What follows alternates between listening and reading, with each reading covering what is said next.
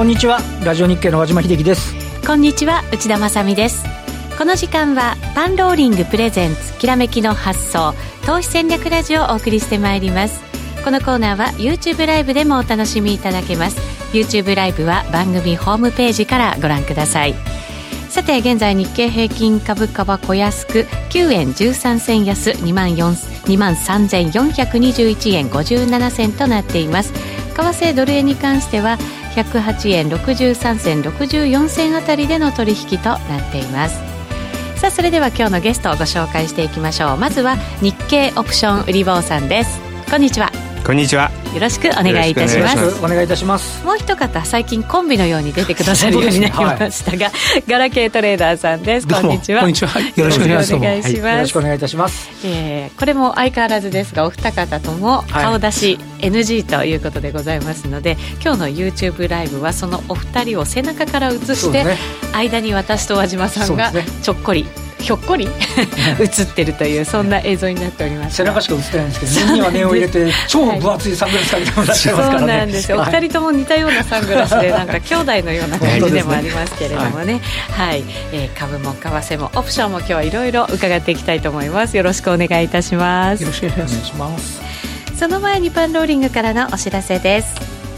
きらめきの発想でもおなじみの遠蔵さん B コミさんによる月例講義12月号が現在好評配信中です。マクロ分析や仮想ポートフォリオによる銘柄検証など毎月盛りだくさんの3時間を超える動画によるオンデマンド配信講座です。2020年1月から料金改定がされますが、12月25日までのお申し込みならお得に受講できますので、ぜひ番組ホームページをご確認ください。もう一つ、寄り付き前の配信で大好評の竹蔵の50億稼いだ男のメルマガの著者竹蔵さんが今月18日水曜日、YouTube でオンデマンドライブ配信を行います。通常はメルマガ読者限定となりますが、16時からの前半はどなたでもご視聴いただけますので、ぜひ参加してメルマガや質問回答の雰囲気を体感してください。なお、大好評のメルマガも2020年1月から料金改定されます。12月25日までのお申し込みならお得となりますので、番組ホームページご確認いただきたいと思います。それでは進めていきましょう。このコーナーは投資専門出版社として投資戦略フェアを主催するパンローリングの提供でお送りします。それではまずは和島さんに株式市場についてお話を伺います。えー、現在も日経平均は小安いところでの推移となっていますが、なかなか動きはありません。そうですね。まあ、あの、えっと、順調に来てたニューヨークの株式市場も4日ぶりの反落ということで、まあ、さすがにと言いますか、あの、はいえー、このままいくと、15日が、あの、対中の追加関税の期限という話です。し、はい、で、まあ、あの、そこに対しての動きもそうなんですが、あとは12日にイギリスの総選挙があって、うん日本でいうと、13日の金曜日、今日、2日進歩だったんでね、13日の金曜日が S q メジャー S q だったり、はい、日銀単価、まあ、外、あとは FMC と ECB と。ありますね。ね続きますね、しかも。ECB もね、今度ラガルドさんデビュー戦って話そうなんですよ。ですから、はい。いろいろね、なんか、あの、会話は入ってきてますけれどそうですね。はい。なので、もろもろちょっと見極めたい話になっちゃって、はい、今日日経平均もあの、朝の1時間ぐらいは、少しアメリカの株安の影響を受けたりっていうのはしてたんですけど、なんかもう10時以降はなんか、すっかり止まっちゃった感じがね。そうですよね。昨日も高安1時間ぐらいでつけちゃって、その間で1日動くみたいな感じがね、そ、ね、そんな相場が続いてるっていう感じですよね。ねなので、今日なんか見ても、まあ、ジャスタックはそこそこしっかりだったり、個別に材料が出ている銘柄に関しては、それなりに動いてはいるんですけど、はい。ことインデックスって話になると、まるでちょっとね、さすがにここで動けんかみたいな感じにはなってるかなっていうところですかね。致し方ないですよね。はい、これ、まあ一つ一つの材料を乗り越えて、また動きを見ながらということになるんだと思うんですけれど。ね、これ、なかなか微妙なのはね、本当に決裂っていうのは多分ないと思いながらも、はい。トランプ大統領ですからねっていうのがあったり、でもアメリカはね、なんやかんやってもう史上最高値なんで、はい、本当途中、体中を気にしてるのかどうかもね、あれですけど、もうやっぱり、ね、あの、ここのところに関しては、あの、やっぱり万が一みたいなところ、いや、あの、イギリスの総選挙も今のところ保守党有利ですけど、3年前を思い浮かべると、どれだけ世論調査が当てにならなかったかみたいなところまでね。特にイギリスはっていう、イギリスはみたいなね、はい、3年前のことはあったんでっていうところだったりもするんで、はいえ。ー、まあまあね、あの、で、居心地もね、こう2万3500円の手前ぐらいのところってちょっと居心地いい感じにも、昨日もちょっとチャレンジしてずるっと押されてね、はい、あの上上値はとりあえず重いぞみたいな話にはなっちゃってるっていうところですからね。まあ、動きにくくはあるんでしょうけれども、はい、どうなんですか、底堅いっていう。まあ、しっかりはしっかりっていうできるんじゃないですかね。ポジティブに捉えた方がいい相場なんですかね、うん、そういう前向きな材料出ている銘柄に関しては、本当に非常に強い展開になってるというところですよね。うん、はい、わかりました。ガラケートレーダーさん、ポンド結構動いてるみたいですけど、ポンドはトレードされたりするんですか？たまに、まあ、あんま普段はやらないんですけど、まあでも、昔そのドル円が20円動いてる中で、うん、まあ今年なんか8円とかじゃないですか。うん、8円、7円台とかね。そうですね。すねなので、昔のドル円の、10年前のドル円の動きが、まあ今ポンドぐらいなんで、まあ、こうなるほどね。まあ、てそうですね、そういったところでこう、まあ、うん、あの、トレードし、まあ、たまにしたりはしますけど。これ、ブリグジットとか、その、気にしたりしながらっていうのはあるわけですか、ポンドトレード。そうですね。あの、まあ、今今回、あの、選挙があるんで、まあ、今、はい、まあ、やっぱ、晴れないとこはあれですけど、結構みんなロングに寄ってると思うんで、あの、あそうですか。まあ、やっぱ、星の方が勝つって結構織り込んでるんで。でね、結構いいところまでね、ポンドも戻ってきてますよね。そうですね。そうすると何かあった時の逆転がちょっと怖い感じもありますかね。そうそうです。もし逆い、あの、織り込んで、もし、あの、大大どんでん返しがあったら、まあ、そうです。売られる可能性とかも。ね、ちょっと株式市場にも影響しちゃったりと、ね、まあ、というかそもそも、ファンダメンタルというかね、あの直接経済的にも影響になる可能性もね、またあったりするんでっていうね、感じですもんね。どっちにしてもこういう時は無茶はしないという感じになるんですかね。ねはい、わかりました。この後はゲストのお話伺っていきます。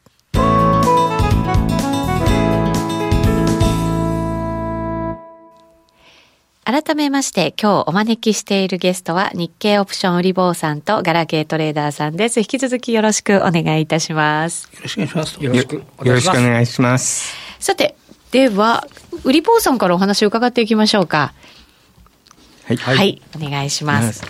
えっ、と、今日も少し資料を用意させていただきました。はい。で、毎回お話してますけれども、資産運用のポイントということで、基本的には、えー、いつもお話していることですけれども、本質的な価値のあるものに、まあ、投資するのが基本で、で、オプションというのは非常に面白い商品で、えー、一番下に書いてありますけれども、えー、時間的価値は、えーまあ、S q でゼロになると。はい、なち、どんどんどんどん、えー、と、まあ、えー、価値が減っていくというようなもんですよね。はい。えー、ちなみに日経オプション売り坊さんは、えっ、ー、と、金融機関にいらっしゃった時に、はい。うん、えっ、と、50億円でしたっけ？の金額を250億円まで膨らませたという実績の持ち主。はい、その時は先物を使って、日経平均の先物だったんですけれども、はい、えっ、ー、と、まあ、以前はデリバティブのアナリストもやってましたんで、うん、えー、そうですね。まあ、あの、動きやなんかが非常に、あの、まあ、データやなんかをですね、見ていくと、おまあ、わかるような部分もあるので、うん、まあ、それに投資をしていくと、後で少し、まあ、簡単なこんなやつっていうのも、まあ、ご紹介しようかなと思ってるんですけれども。プロだけではなく、はい、個人投資家でも、やり方によっては、上手に使えると。そうですね。あの、プロはプロでやる、あの、まあ、場所があるというか、はい、で、個人は個人で、えー、着実に、えっ、ー、と、私が今注目しているのというか、えー、一番大切なのは勝率だと思っているので、うん、勝率。はい、はい、えー、まあ年に90例えばあの99%は勝ちたいなと、うんはい、まあ100%勝つのはむず難しいんですけれども、えー、特に勝ちたいと、うん、えー、大勝ちするとかっていう収益率よりも勝率の方が大切なんですよそれで毎日毎日お金増えていくわけですから。コツコツ増えていけばいい。コツコツ増えていけばでそれもまあ地にも積もれば山となるという形で、まあ、それで年率20%ぐらいを目指して、まあ20%あれば今の金利水準からすれば全然、はい、まあいいんじゃないですかね。十分です。で、特に、えっ、ー、と、今みたいなところで、今週なんかはそうですよね、全くマーケット動かないので、はい、こういう時は時間的価値がどんどんどんどん落ちてきますから、えー、まあ、あの、特にコールサイドの売りについてはものすごく安心していられるかなと。で、特に、えー、先ほどありましたけど、アメリカも高値圏ですし、はい、日本もなんでか高値圏に、まあ、個人的には、あの、高いところにいると思ってますので、うん、ここから何が起こっても、まあ、1000円とか2000円高の急騰なんていうのは、まあないだろうなっていうふうに考えると、コール売りっていうのは非常にまあ、まあ一番いいタイミングなのかなと。このままずっと何にもなく横に張ってくれれば、まあ収益はあの相当高い確率で、まあ、上がっていくっていうようないい環境ですね。ちょっと逆に、あの、私なんかからすると、横にガラケーさんいますけど、あの、このままずっと相場横に張ってくれると、えっ、ー、と、為替もそうですけども、ガラケーさん死にますけど、終わりですけど、あの、申し訳ないですけど、あの、動かなきゃって場合ですけども、オプション売りは、それは儲かるというところですよ、ね、東京でいうと日経平均も11月中旬ぐらいからずっと2万3000台前後ぐらいのところですもんね。はい、そういう意味では非常にいい環境が続いてるっていうことですね、逆に言うとオプション市場は。よく言いますけど、あの、相場って上がるか下がるか横ばいか。そうですね。で、はい、7割ぐらいが横ばいなんでしたっけ、だから、そうですよね。だから、本当はそういう時に、あの、ちゃんとしたコツコツした投資ができればいいんですけど、うん、なかなか難しいっていうね、現実がありますけど、はい、そこをカバーできるという。はい。はい、で、特に、まあ、投資をされている方二つあって、本当にまあ、資産運用という形でお金を増やすということと、相場を当てると。はい、自分は相場を当てるのがうまいぞというところに、まあ、生きがいというか、ドーパミンを出すかっていうところがあるわけですよね。はい、なるほど。だからそれは別に、あの、そういうあのワクワク感が実はないんですけども、別にお金増えたら、増えたお金で好きなレストランでも行けばいいんじゃないですかっていうことですよね。うそうすると日経オプションリボーさんが推奨されているこのオプションを使った取引というのは資産運用という、そっちの色が強いということになるんですね。はい、はいで、あのや、やってるところは3ページのところで、これも前お話したと思うんですけども、うん、今言いました。とにかく、えー、確率、勝率なんかを考えてます。うん、で、えー、まあ、あと、昔は、えー、まあ、アナリスト関係もやってたので、まあ、パターン分析とか、時系列分析とかっていうのをしながらですね、えー、やってるんですけども、で、キーワードはそこに、えー、青く書きましたけど、とにかく簡単でシンプルなモデルにすると。複雑にすればするほど、えー、っと、かっこよくなるんですけど、はい。でも、あの、非常に簡単にやるっていうことが非常に大切だなと個人的には考えています。で、まあ、この辺のことをお話しするような形で、今、えーとまあ、通信講座の方もさせていただいておりまして、はい、まあ、あの基礎プログラムみたいのを動画で見ていただいてで毎週レポートを出していただいてそれから毎月、まあ、オンデマンドセミナーという形で今のまあ、あの、大切な情報みたいのをフォローしたりさせていただいてるんですけども、はい、えっ、と、その他一番大切な、多分これ付加価値だと思うんですけども、えっ、ー、と、受講者の方々が分かんない質問について、うん、えっ、と、無制限で質問をしていただいて、基本は翌日ぐらいまでには週末ちょっとまたぐと、あの、日数かかっちゃうかもしれませんけれども、えー、お返しするという形の、まあ、コンサルテーションみたいなのもつけてますので、はい、まあ、投資をしていくと、なかなかいろんな、まあ、疑問とかがあるのかなというところで、まあ、そこを対応させていただいているというのを今させていただいてます。はい。今ご紹介いただきましたが、日経オプション売り坊さん、オプションの優位性をお伝えする3か月間のオンデマンド講座を行っているということでございます。ただ、3か月も受講できるか自信がないという方も正直いらっしゃるかもしれませんので、今週12月14日土曜日のセミナーが開講されるということでございますので、まずはそちらに参加してみてはいかがでしょうか。えー、入門セミナーの後通信講座の受講なら、セミナーの受講費がキャッシュバックされるという話も伺いました。そうなんですよね。うん、ねはい、はい。あのーまあ、どうしてそういうような戦略があるのか、その優位性についていろいろお話を、まあ、させていただければと思ってますので。はい。詳しくは、えー、番組ホームページをご覧にいただきたいと思います。はい。すいません、宣伝を挟ませていただきました。はい。は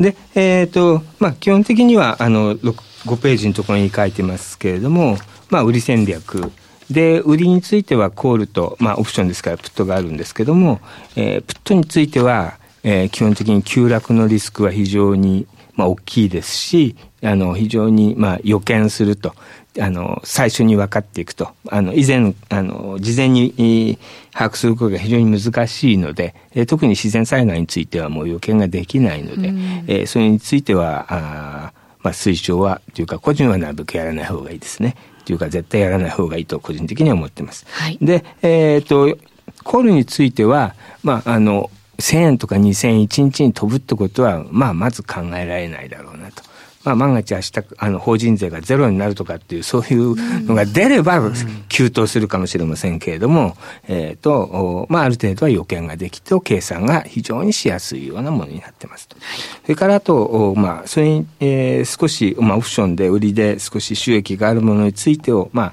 種金として、えー、まあ、ホームランを打ちに行くというので、買い戦略。うん、今週末についてはですね、先ほどありましたけど、米中の関係で、どっちに飛ぶか分かりませんので、えー、今週については、まあ、コールとプット両方買うような戦略。両方まあ、はい。はい、まあ、場合によってはプットだけでもいいのかなっていう気がするんですけれども、えっ、ー、と、そういう戦略も組めますよということですよね。うん、はい。で、えー、まあいろいろやってるんですけれども、えっ、ー、と次のページは、えっ、ー、と 6, 6ページ目ですかね、はい、日経平均の日時収益率の分析というような形で、えっ、と以前はちょっと短めなんですけれども今回は1949年とまあ、私の生まれる前からの、そんなに年じゃないので、えー、はい。えー、ですけれども、まあ、形とすれば正規分布のようなものがしてますよと。で、えただし、えー、そこにも書きましたけども、1日に10%以上下落しているのが3回あるんですね。で、5%上昇、右側の41回、10%以上の上昇も4回あるので、これはもうオプションに、あの、売り手にとってはものすごく厳しい、うん、もう完全に死活問題で。えー、こういうのがあるので、まあ、こういうところを事前に予見できれば、えー、いいわけですよね。予見できるものなんえっ、ー、と、コールサイドについては、プットよりも、まあ、相対的には予見しやすいのかな。あの、まあ、どっちに触れるかどうかわからないですけれども、なんか政治的な問題があるとか、まあトランプ大統領とか、アメリカ大統領選挙ですとか、今回の15日の問題とか、あと経済支援の発表とかっていうのはある程度、あの、予見できますので、タプトについては先ほど申し上げました通り、えー、隕石が飛んでくるとかですね、なんかそういうのがあるともうアウトになっちゃうので、まあ、そっちは予見できないですよということ。60年間ですよね、1960、はい、60年間で10%の下落が3回で上昇が4回っていうのは、まあ少ないですよね、ダンス見じゃ少ないですけどね。確かにそうですね。ね。60年ですよね、これ、ね。たまにあったら事故みたいなもんでしょうけどね、これはなかなかこういうふうな時をやっぱり避けていけばみたいなところですかね。はいただ5%以上でも40回とか、うん、そこそこありますね。あるので、はい、ここでも相当痛手ですよね。今、うん2万円、あ、2万円としたって1000円下がるわけですからね。1000円ね1000円あのオプションで持って帰るとすごい状態になっちゃいますので、まあ、これを避けるという、まあ、こういうような分布をまあ分析しているという、ね、なるほど。で、まあ、あの、アナリストのとこからもレポートを出してたやつをやってる、まあ、一つのご紹介ですけれども、この赤い、え次のページの7ページ目の赤いのはこれ、えー、あ2000年からの日経金の動きで、非常にシンプルなことをやるだけで、えー、まあ、多いような戦略、どうですかね。えー、今現在よりも1万円ちょっとぐらい勝てるような戦略というのも、これは非常に日経平均の特性があるので、そういうのもまあ分析しながらということでやってるということですね。まあ、タイミング的には、まあ、個人的にはこういうことをやってるという。はい、特性をつかむと、それを上回る、上回る、はい、実績が出せるまあ、アルファが出せるっていうような形ですよね、うん、まあ、アノマリというかですね、はい。まあ、これについては、えーと、今度セミナーでもう少しお話をさせていただこうかなと思ってるんですけども、はい、12月14日、はい、セミナーがございます。はい、で、まあ、8ページでいつも見てるんですけれども、えっ、ー、と、数字で見ることができる右側の定量的な視点と、うん、えー、左側の先ほどの政治的とか、まあ、定石な視点、まあ、こういうところを見ながらですね、えー、とオプション非常におかげさまで、えー、手数料が安いので、えー、危ない時は逃げちゃえばいいので、えー、その間だけ、まあ、あ FX の方が安いですけどね。出かけさんなので安いっちゃいけないかもしれませんけど、はい。えー、そういうところですよね。はい。ちなみにラジオをお聞き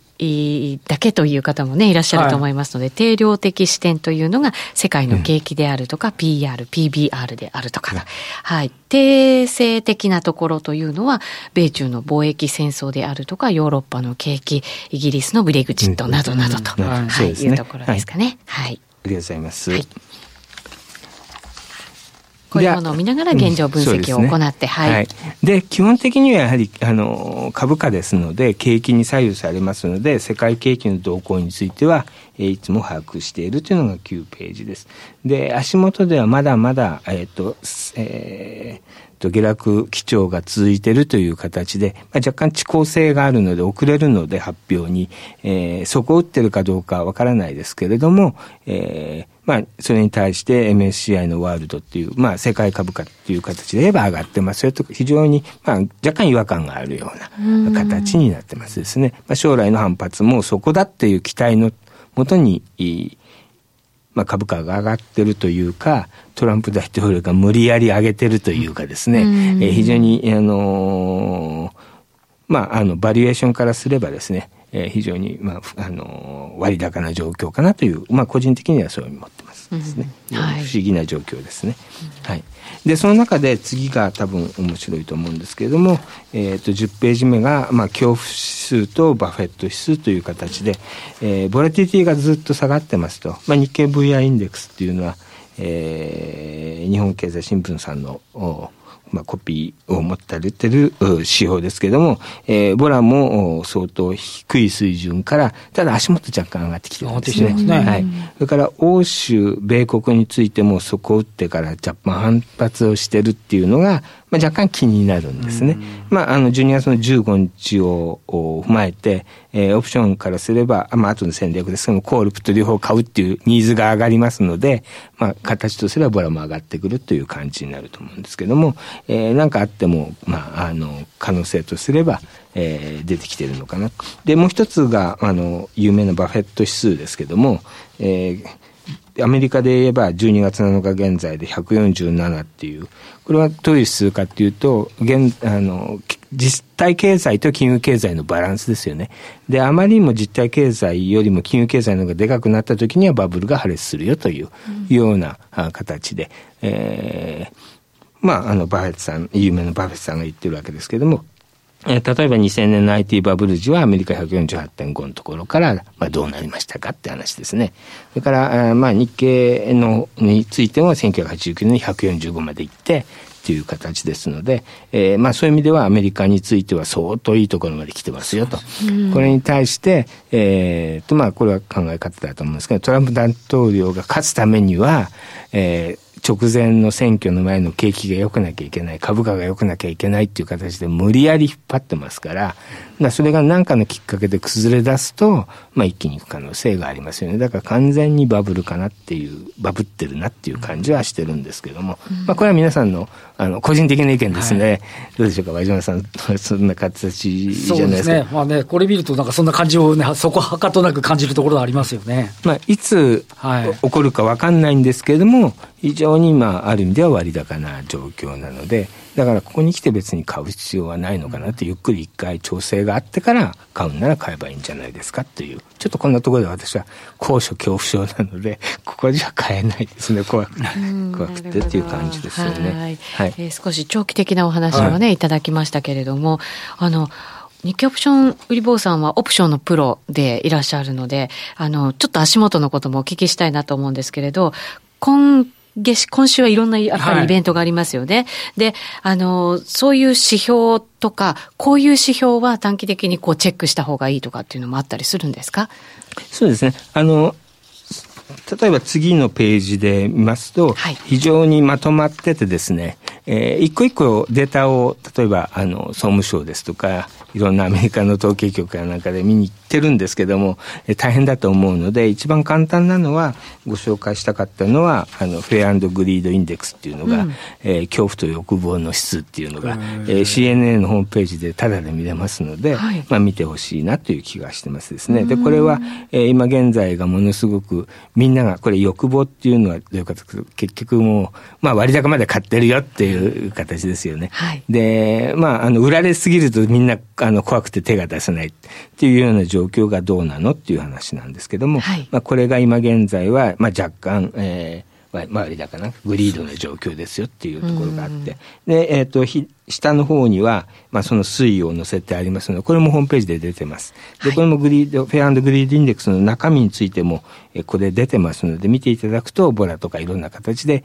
えー、過熱感があるのかどうかって調べられるかなっていう、こういうのをまあ見てるわけですね。はい、わかりました。あの、売り坊さん、オプションの売りに強みをお持ちというふうにね、はい、何度も伺ってますけれど、オプションの売りといえば、利益限定、損失、無限大というイメージをお持ちの方も多いと思うんですね。はい、決してそんなことはない。まあ、あの、理論的には当然、コールを売ってますので、日経平均が10万円とか20万円になれば、ものすごい損がなるってことですけども、ただその確率がどうなのかっていう話ですよね。はい。えー、そういう意味では別に、逆にどうして日経平均が上がるんですかっていう確率と、なんで株価上がんなきゃいけないんですかっていうのは、えー、まあ違うかもしれませんということですよね。で、特に日本については株価は、あの、名目的な指数なので、インフレ率が低い国については別に今年、例えばインフレが0%だったら日経平均2万円なら1年後2万円ですけれども、インフレが例えば5%の日本が国であれば、うん、日経平均2万円は年末には2万1000円で、いわゆるあの実質価値は一緒だという形で上がるわけですよね。で、そういう意味では日本のコールについては非常に、あの、インフレ率が低いだけ、えー、売りやすいかな。逆にアメリカはその辺注意しなきゃいけないっていうことですよね。うん、インフレ率があるので。名目をトレードしてるので。あとで先ほど来伺いましたけど、別に横ばいでもいいって話ですよね。時間価値価値はね、減少していけばその分だけ価値が上がるって話ですもんね。はいえー、さてさて、今日はガラケートレーダーさんにも来ていただきました。えっ、ー、と、足元どんな感じで為替相場見てますか？今週はまあもう、見合わせじゃないですか。その、木曜日の、まあ、ラガルドさんのデビュー戦と、はい、あとまあ、英国、あの、の選挙がありますんで。手前で変に手は出さない方がいいそうそうですね。やっぱ事実を見て、結果を見てからっていうところと、あと、その去年あのフラッシュクラッシュがあったんですけど、年初、今年の年初ですね。今年も実は大連休なんですよ。あの、で、まあ、あの、年末、そうですね。で、年始も結構、あの、連休がある、あれなんで、あの、成人式のところまで、3連休まで行くと結構な長い連休になるんで、そのあたりとかちょっとこう、怖いんで、まあ、僕はショートをこう打っててもいいのかなと思ってますね。ショートを打ってても？あの、まあ、クロス円、例えば、まあ、ドル円とかでもいいんですけど、ユーロ円とかスイスフラン円とか、まあ、こうスワップの影響を受けにくいもので、こう、ヘッジかけて売りで。うんリスクオフの方向になった場合に備えてとはい。はい。まあ、あとはその手、手じまうのもいい、あの、もうやっぱこういった相場なんで、あまあ、もう、あの、時期なんで、まあ、手じまうっていうところで、で、まあ、あの、ちょっと最後宣伝になるんですけど、そのファンローリングさんで、僕あの、中根のトレードの DVD だ、ああいうまあデイトレ、ああいったもんだけ、こうちょこちょこやるようなやつだけ、まあやった方がこういいのかなっていう。うどうしてもスイングとか、こう、オーバーナイト、オーバーウィークするようなものは、手仕舞った方が、まあ、よろしいのかなと。なるほど。年明け、まあ、成人式が終わるあたりまではリスクオフに備えたポジションも持ちつつ短めのトレードに徹してということですね。詳しくは DVD を見てくださいとい。うことでございます、はい、そして日経オプション売坊さんの通信講座とセミナー来年に向けてぜひ新たな戦略にしていただきたいと思います。番組ホームページでご覧になっていただければと思います。ラジオの前の皆さんとはそろそろお別れですえただし YouTube ライブで限定配信この後引き続きございますのでぜひご覧になっていただきたいと思います。来週も素敵なゲストをお招きしてお話を伺います。それでは皆さんまた来週です。このコーナーは投資専門出版社として投資戦略フェアを主催するパンローリングの提供でお送りしました。